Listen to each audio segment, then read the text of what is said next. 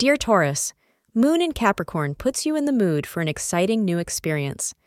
Today is a great day to take a brief family vacation. For your family, this transit will be a blessing, and it will have a positive impact on you as well. Take advantage of it now, since there will come a day when you won't be able to enjoy each other's company the same way again. According to astrologers, the color lavender can keep your spirits up and fight off bad vibes.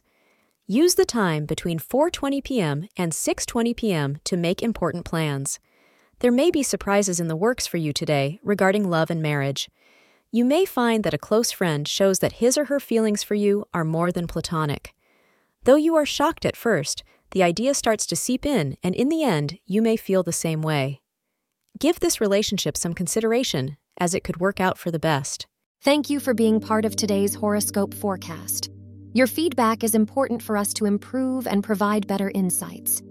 If you found our show helpful, please consider rating it. For an uninterrupted, ad free experience, simply click the link in the description. Your support helps us to continue creating valuable content. Thank you for being here and see you tomorrow.